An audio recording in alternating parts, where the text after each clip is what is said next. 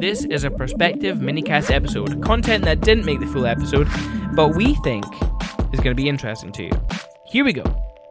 That would be nice to see. It would be nice to see in general, just more people adopting nice looking stuff and prioritising that stuff. And obviously when we put stuff out into the world that is advice-based stuff for wedding suppliers, obviously the functional purpose of that is to raise our profile and establish us in that space and ultimately to make us money. That's clearly the goal of that. But I guess the mission statement of the content is to hopefully improve the actual standard of the visual presentation of people and the thinking that goes into it. Mm-hmm. That's the idea. Yeah. So it would be really cool to see more. And to be fair, I think we've seen an increased awareness of that because we're trying to spread the message that you know when you start a business that you need to spend money on your stock or your premises or your cameras or whatever it is, depending on what you're in. You know that you need to spend money on your insurance, and you know that you're going to have to spend some money on having a web presence.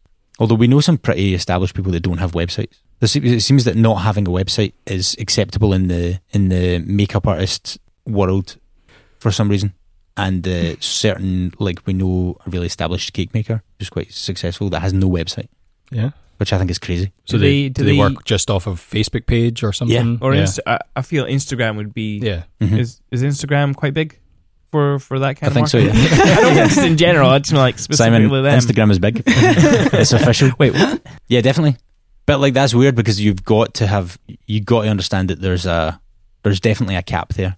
You don't even have a website. There's a clear cap on where you can go with this thing.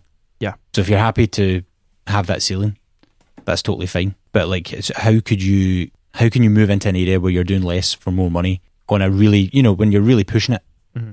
how can you move into that without even having invested in a website? How can anyone trust you enough to spend the type of money we'd be talking about spending if you're just someone with a Facebook page? That's yeah. Trust is a big thing. Yeah. I think, yeah. Definitely. I presume. I mean, if you're going for the high end market, mm-hmm. I think nowadays you can't just have a website.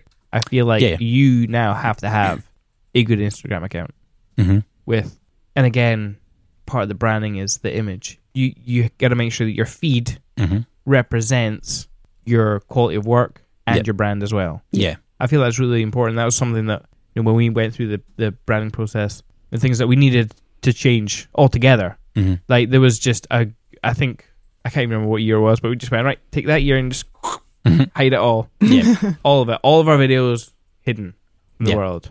And that's, you're not disowning that work and you're not saying... No. I mean, but if it's not, like even if your edit's changed in such a way that now feels incongruous, gotta go. Yeah. We want to show the work that we want to be getting and that is representative of our style now. Totally. That's an interesting topic. So your social media platforms are a marketing platform. Yeah. Mm. They're not a customer service platform. No. In my opinion. Now there's people feel differently about that, and there are people that use it as part of their customer service effectively. Therefore there's people that feel obliged to share some of absolutely everything. Neil Douglas might have talked about this in his podcast because he uses it as sort of an incentive to, he knows no matter what, come rain or shine, he's putting 3 or 4 sneak peeks on Facebook on Monday morning. So he needs to come away with 3 or 4 epic, you know, landscape shots. Yeah. Many people aren't necessarily using it in that sense. They're just using it as a sort of, okay, well, if I don't put sneak peeks up from this wedding, or if I don't put enough images on Instagram from this wedding, the client's going to be upset. So that's a major factor in their decision making. Whereas actually, to me, you're paid to do a service and you deliver that service, and that's for the client. Mm-hmm. And then your Instagram is for you to promote your work. Yeah. And I think you can totally give yourself permission to be very... almost Darwinian about it. It's not saying one wedding's better than another. It's saying this is the direction that we're pushing our Instagram right now. This is the direction that we're trying to push our marketing.